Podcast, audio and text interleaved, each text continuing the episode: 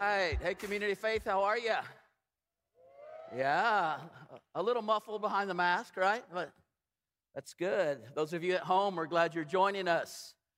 Uh, we've got a, we're just going to have a good time today. I, I want to talk to you about something that's really been on my heart. You know, I think this pandemic has, has always been uh, something that people are saying, God, where are you? What are you doing? I want us to look at that today and, and kind of get a different perspective. A couple of years ago, a, a family gave a 2004 Lexus to the church. Uh, so it was an older car, but it was an amazing car. It only had like uh, 30,000 miles on it. The, the woman was a little old lady that just drove to the grocery store and back and church and back, you know, literally one of those and that the used car salesman try to get you to always buy, right? But this was literally true. And before we gave it out to somebody, I thought I'll drive it for a month and just make sure it doesn't have any glitches or anything before we gave it to a, a single mom that was struggling, had some things going on. And so I didn't want her to be stuck somewhere. So I'm driving it around, and the car is perfect. It's amazing, and it's fully loaded with everything you could get in 2004. And one of those things was GPS. Now, the only problem the Lexus had, because it drove great, everything was good, was that the GPS couldn't be, uh, couldn't download any more information at that time. It just had what it had. And so I had a 2004 GPS. So most of the time I'm driving around here, especially get out on 99, you're like in deep space, you know, somewhere. Because it's just a blank screen in your little car, right? It doesn't have any street names. Even where I live in Fairfield wasn't there yet. So my house is just, you drove off the end of the world and disappeared, right? Some people feel like that when they have come all the way out to Fairfield, you know? But you drove off the end of the globe. That's what it feels like. And it was really hard to orient yourself. And I was thinking about it. I thought, that's what it feels like right now. You see, psychologists, psychiatrists tell us that all of us in our minds have somewhat of a, a GPS, a, a life map, if you will. And what we do is through our experiences of life, we've kind of put together how life works. And if you're anywhere under, you know, like 170 or whatever, um, then you haven't seen anything much different than what we've always experienced. So you think, well, last year will be pretty much like next year. What's happened? The pandemic's hit, and it's almost like all of us, we've driven off the end of the globe, right? We've, we're in uncharted territories. There's no street names, there's no anything. It's just, you know, your little car, your little life car out there, and it just looks like it's floating out in the middle of everything. And so I think it's really important to get God's perspective because this didn't catch God off guard. You know that, right? He didn't go, oh my gosh, they're having a pandemic over there. Wow, didn't see that coming.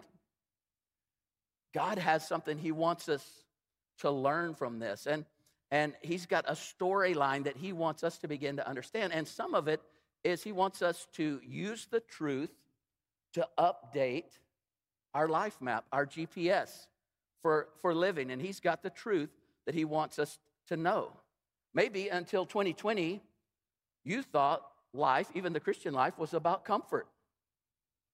Maybe you thought it was about being safe Maybe you haven't updated your life map since 2004 or 1994, 1984, whatever. And I find in America today, it seems like most people have a life map that kind of tentatively uh, plays the game of, of life as if the purpose of life is to arrive at death safely. And that's not what God has in mind for us at all. In fact, He has a whole different storyline for our life. And he actually said, In this world, you're going to have tribulation. That was Jesus. You're going to have trouble. James talks about count it joy when you have these trials that are going to come, because a bunch of trials are going to come. Peter says, Don't be surprised at the fiery trials among you. I don't know about you, but most of us are pretty surprised, right? I mean, we're pretty surprised, but the Bible says the opposite. God has a whole different storyline for you. Let's download that truth into our life GPS system, and it's going to begin to make a difference as the map shows up. We begin to understand where to go. God's purpose for you is that you be a lion chaser. He wants you to chase lions, a whole different storyline for your life than maybe what you thought. The first time that I went to Africa on safari, uh, it, it, was it's an unbelievable experience. See a million wildebeests, all the you know they're on migration, and it's just this cre- incredible thing. But I met this Maasai warrior, and the thing uh, he was a really imposing. I mean, tall, lanky, and I noticed that he had these deep scars on his back, and everybody else kind of deferred to him like he was like a chief or something. And so I got to talking to him, and, and he, he told me, uh, I asked him about the scars, and he said, Oh, that's when I killed my lion. And I said, Well, tell me about that. And he said, Well, to, to be really respected among the Maasai as a young man, he was only like in his late 20s, maybe. He, he said, You have to kill a lion. And I said, Oh, how do you do that? And he showed me his spear, and his spear was taller than he was, had the sharp end, you know, the pointed end, like the arrow end that you stick in to the animal. And then the other end was sharp, like a sharp piece of metal.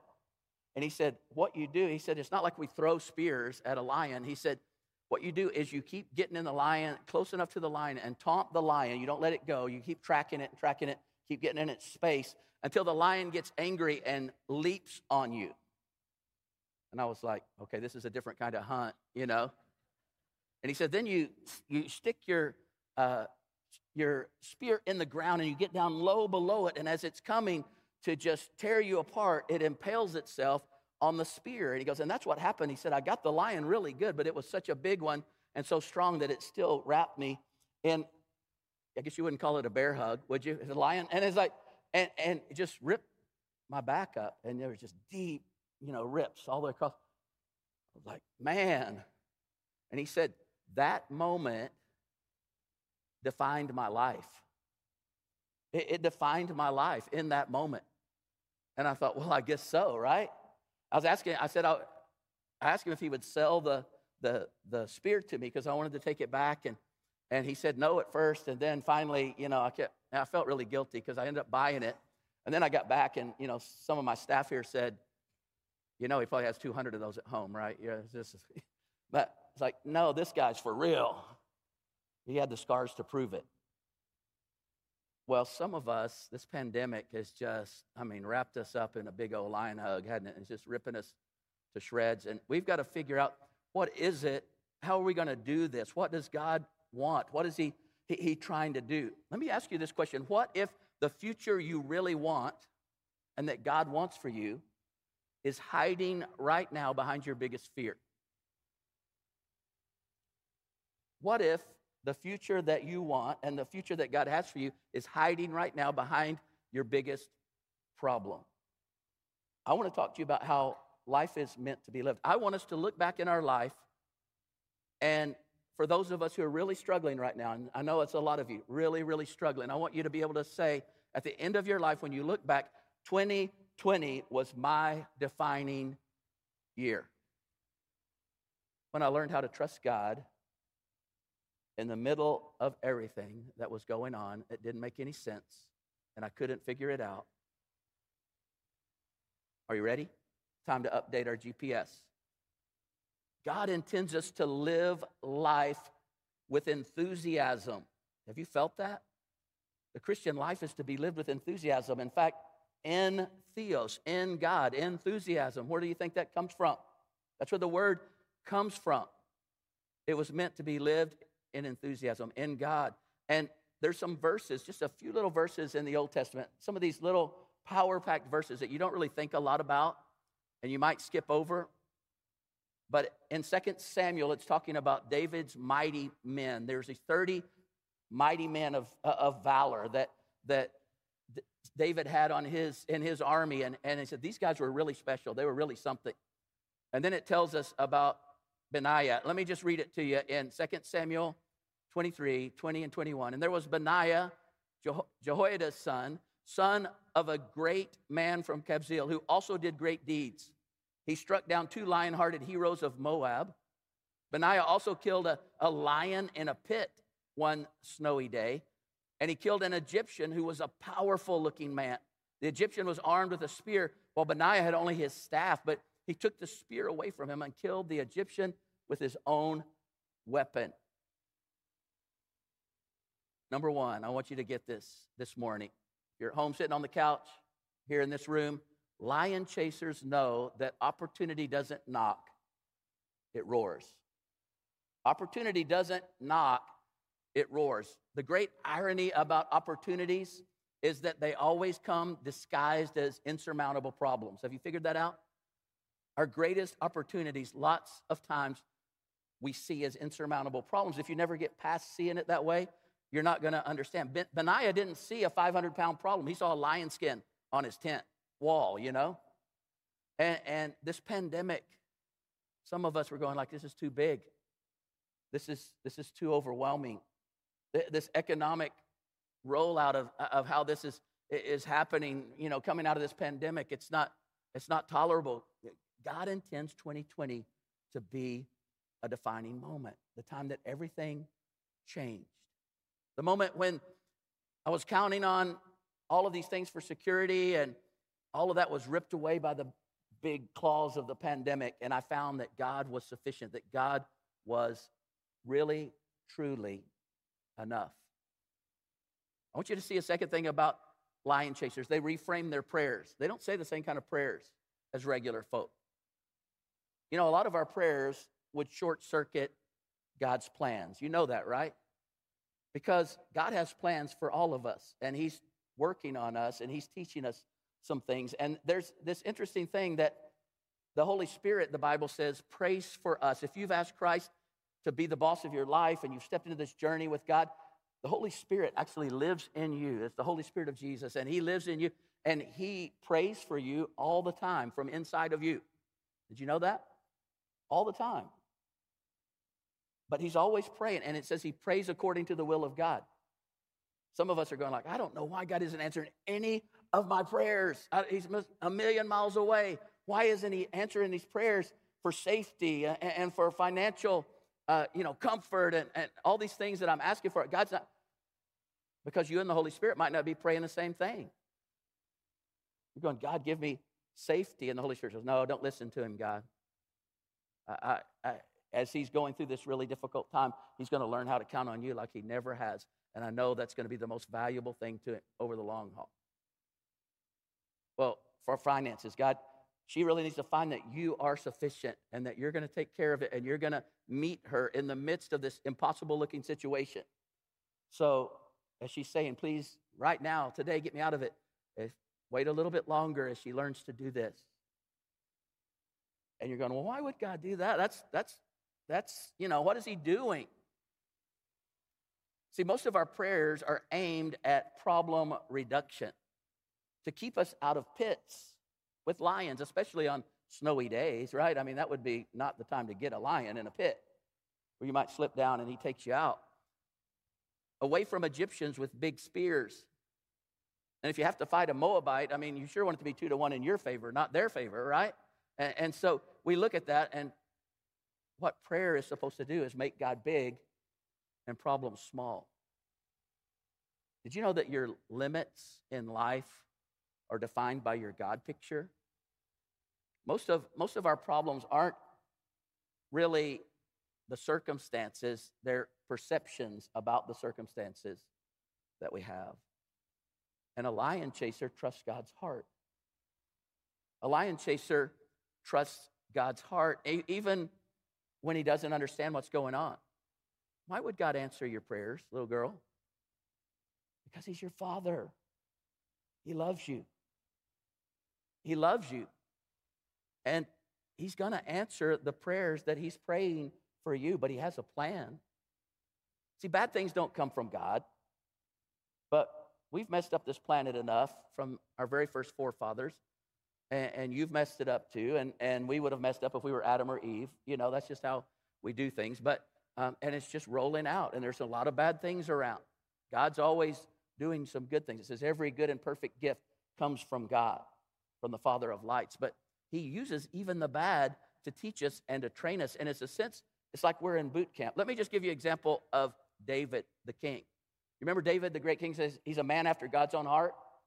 And he's like one you want to emulate. He wrote most of the Psalms and those amazing prayers in the Bible. But David, as a, as a young man, he, he kept sheep And if I was David, I would have said, God, whatever you do, I know that there's a lot of wildlife out here, and I've got these little sheep out here, and I'm taking care of them. So please, please, please protect us, the sheep, and especially me, from lions and tigers and bears. Oh my, right? And David didn't pray that though, because that's what's so interesting. And David, later in his life, he goes, he's 17 years old probably, and he goes to the front of the, the war they're having with these other people from Philistia.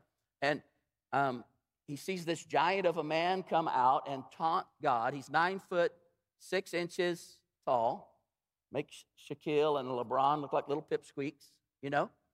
His, his, uh, the shaft of his spear is the size of a weaver's beam. So it, it said it, his hands must have been huge. And David sees this guy come out and he taunts God and he taunts the people of Israel and he says, Anybody that's man enough, come challenge me. Your gods are worthless and da da da. And David at 17, he gets mad because everybody else, all the people of Israel, uh, the armies are cowering. And David, he, he basically he goes to the king and he's 17 years old. He's not even supposed to be there. He went to bring his brother some food, but he says, "Don't worry about this Philistine." In 1 Samuel 17, David told Saul, "I'll go fight him." Uh, don't be ridiculous, Saul replied. There's no way you can fight this Philistine and possibly win. You're only a boy, and he's been a man of war since his youth. But David persisted. I've been taking care of my father's sheep and goats, he said. When a lion or a bear comes to steal a lamb from the flock, I go after it with a club and rescue the lamb from its mouth. If the animal turns on me, I catch it by the jaw and club it to death.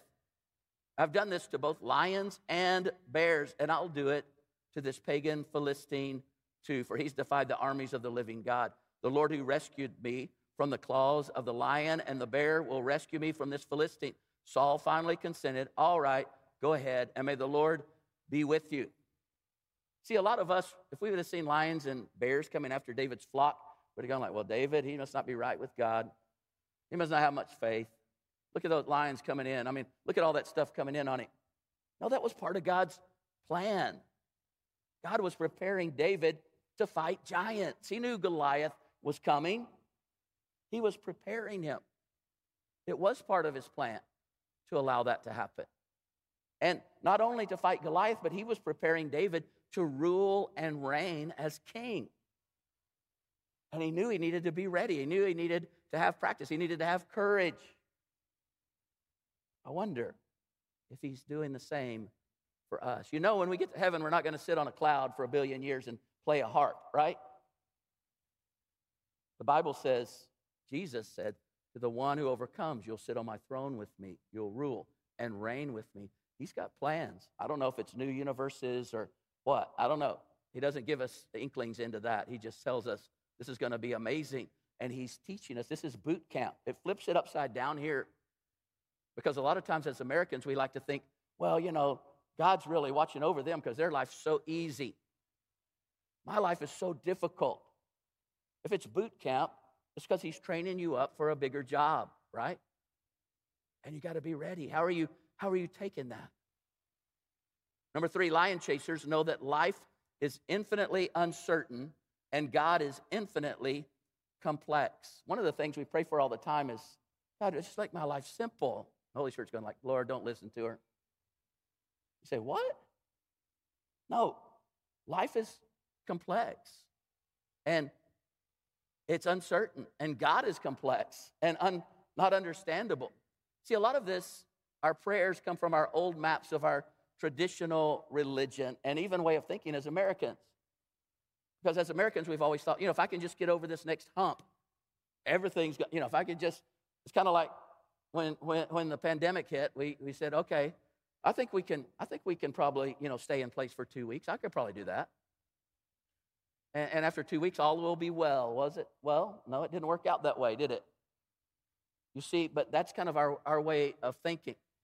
And here's another one that I think from our traditional religion in America a lot of times. I've kind of made a deal with God, you know, that that that He's got to do right by me because I'm here at church. I even gave some. I I I'm trying to follow the you know the book and and, and do what it says. I treat my fellow man right. And, and God, you have, where are you?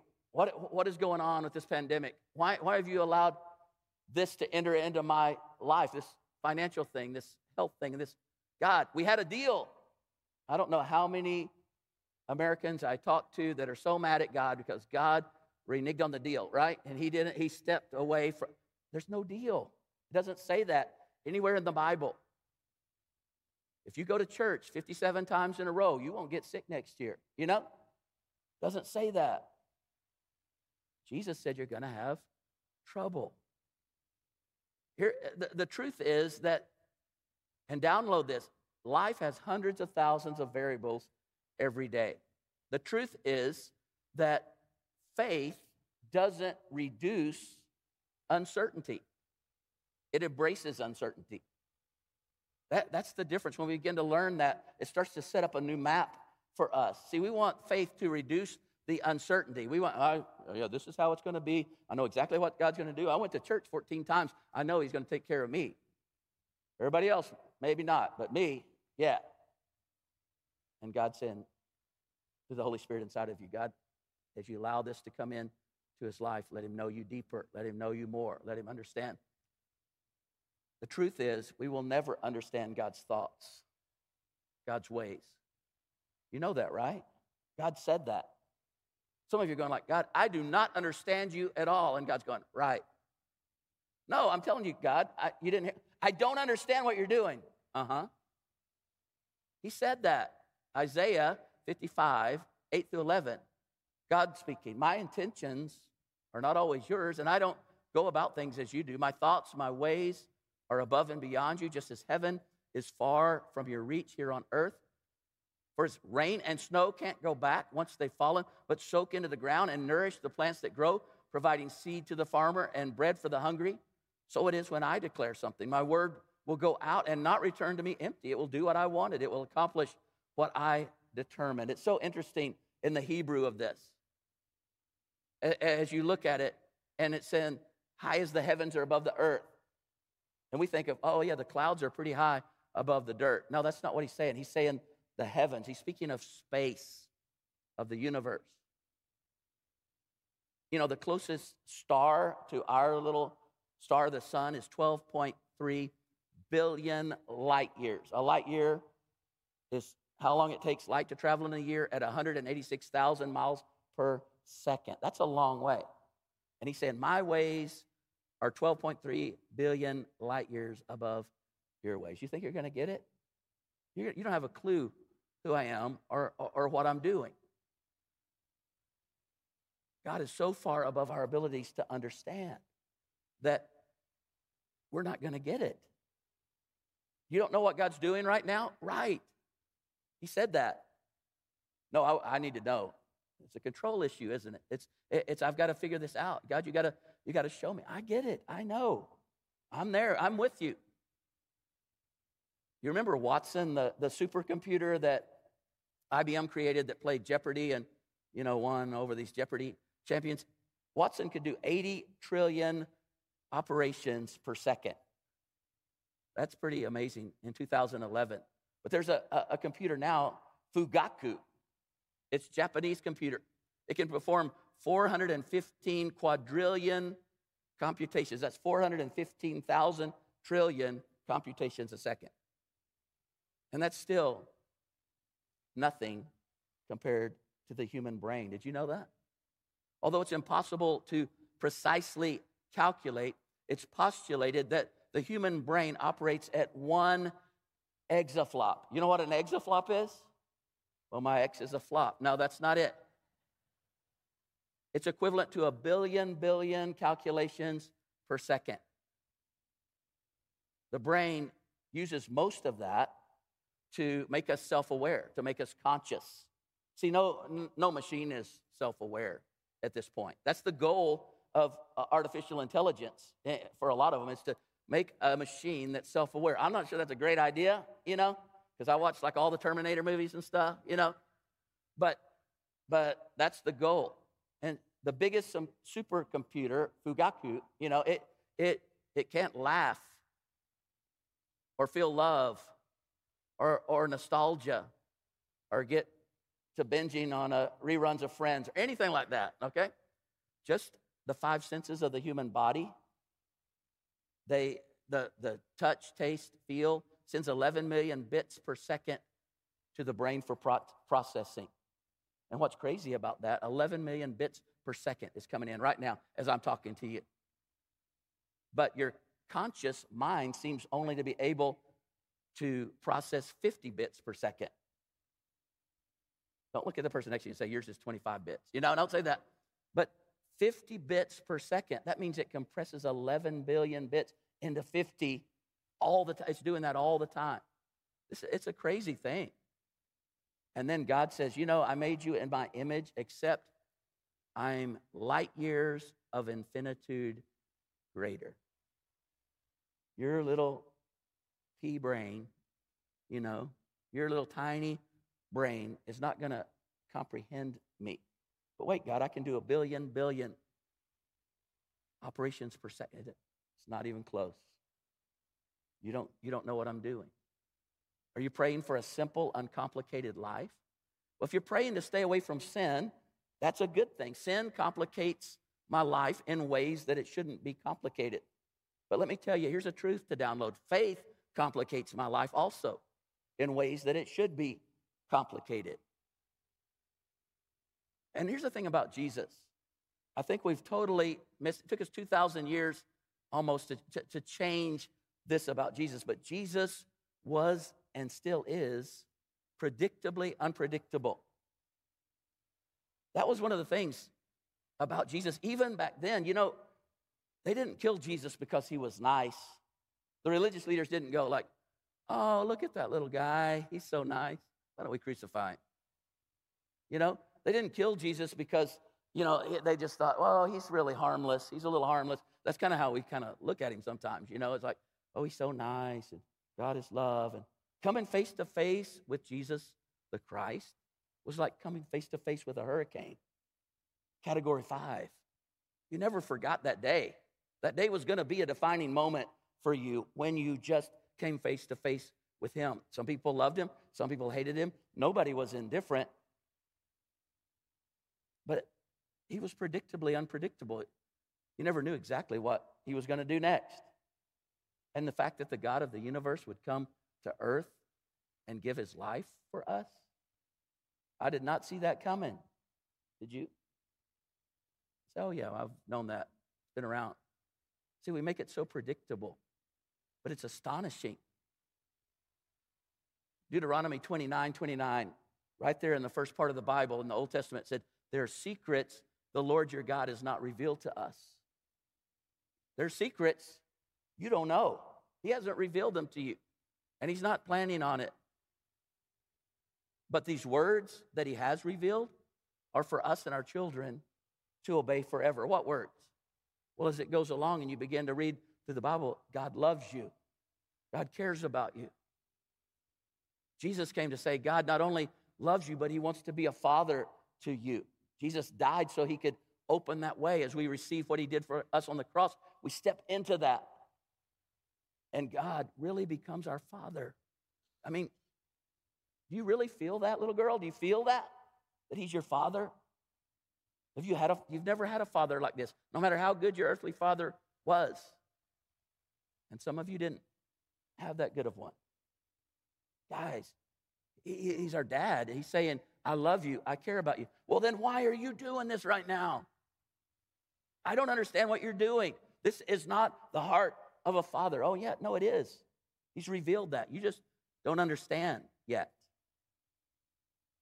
The Bible says when we get to heaven, we're going to be like Jesus and we'll understand like he understands it. You say, oh, good, I'm going to be God? No. Only one God, three and one, God is God forever, and you're not ever God, okay? But you will understand everything like He does. And you're to go, oh, that's why. That's, oh, I wish I would have figured that out. Well, you aren't to figure it out here. But if you can trust it here, it'll do the same thing. That's what faith is trusting the heart of your Father when you don't understand what He's doing.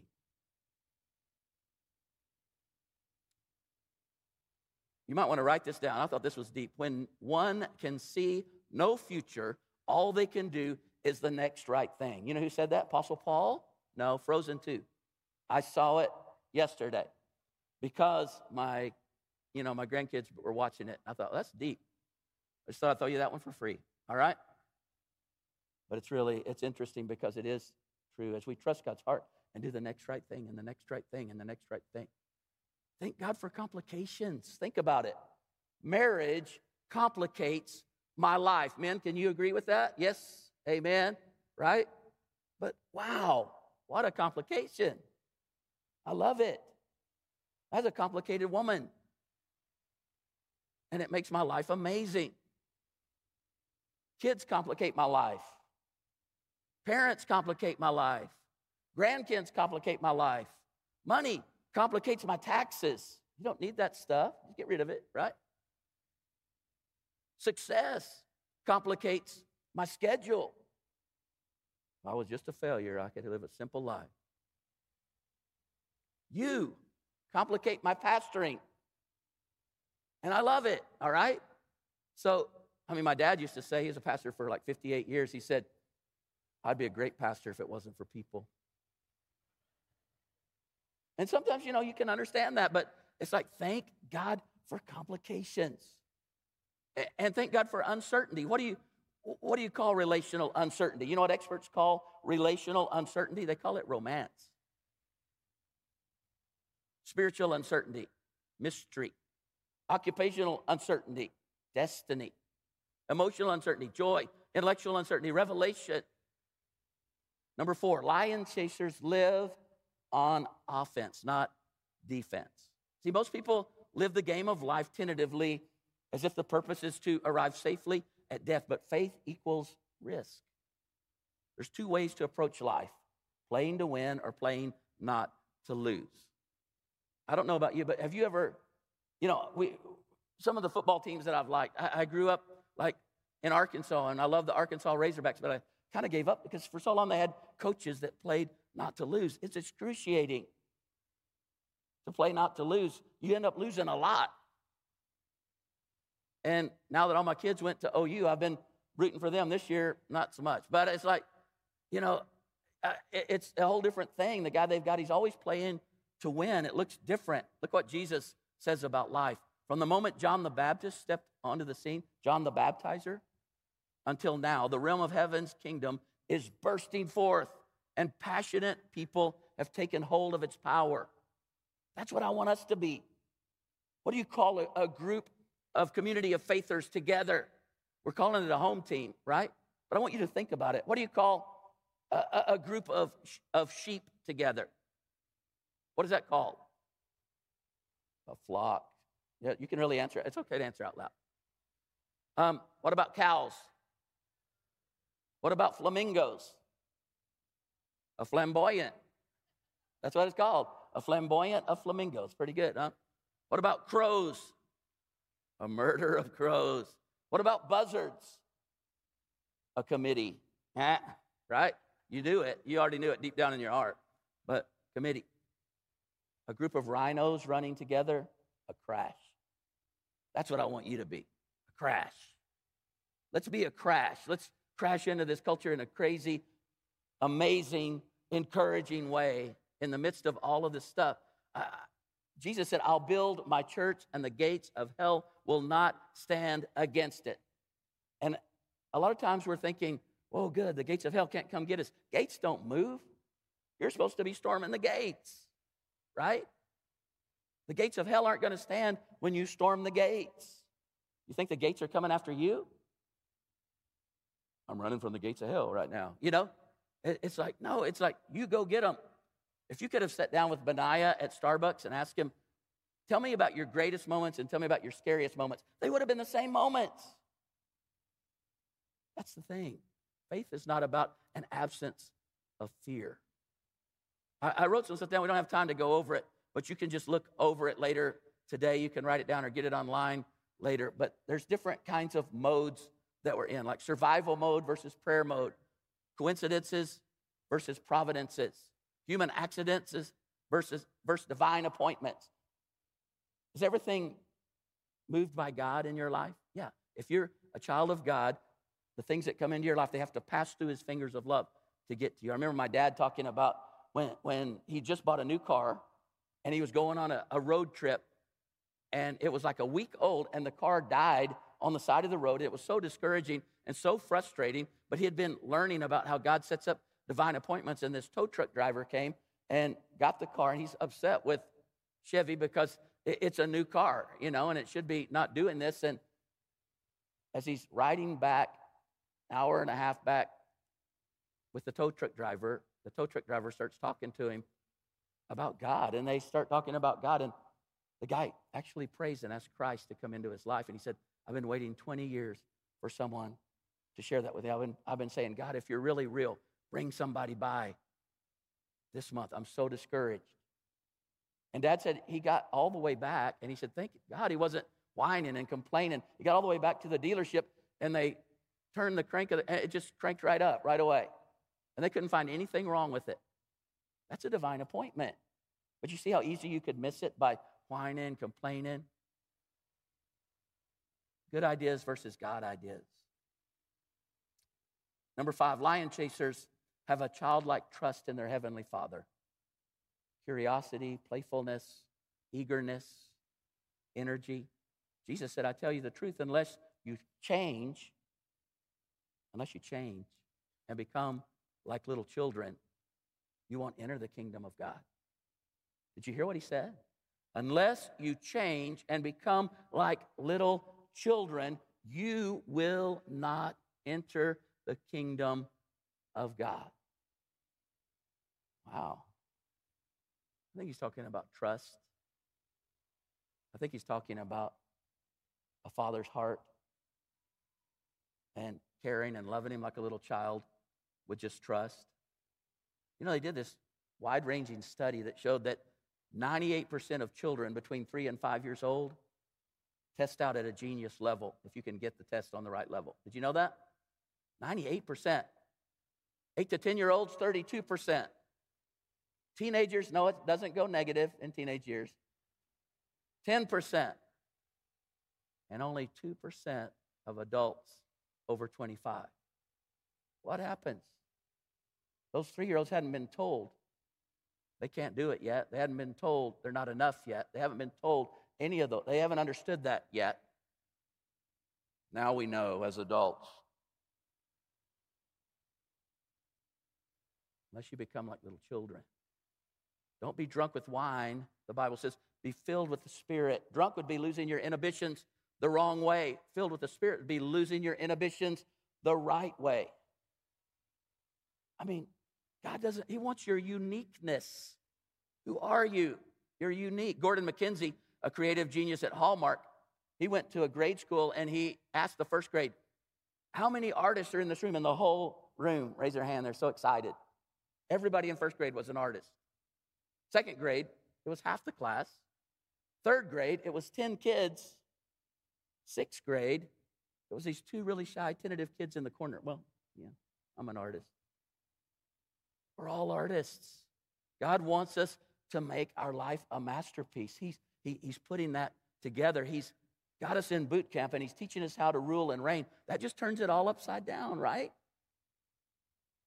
Again, you're, you're thinking, oh, their life's so easy. They've got God's favor. That's not God's favor. Your cotton picking life is God's favor. You say, well, you don't know how many things are going wrong. Exactly. Are you learning from the fiery trials? He's training you up to rule and reign. Man, the job he's got for you must be something. In conclusion, there are two kinds of regrets in life regrets of action and regrets of inaction. And experts have found that missed opportunities, inaction, that ends up being the biggest kind of regret. And, some of us have more regrets uh, than, than other people. But a Cornell study said in an average week, the average person has 53% action regrets. This is any regret you have. 53% of them are action regrets, inaction regrets, 47%. But when people look back at their life as a whole, action regrets, 16%. Inaction regrets, 84%. I never even tried it. Challenge. Step out to what God is asking you to do. What if your biggest problem right now was your greatest opportunity? There's something there that He wants. If you're trusting His heart, yeah, I know you're scared. I get it.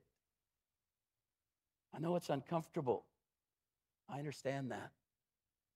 Your father, he's interested in your character. He's, he's interested in what it's going to be like a billion, billion, billion, billion years from now as you're ruling and reigning with him. Don't miss that. Don't waste your sorrows. God's got something really, really good for you. He's moving in it right now.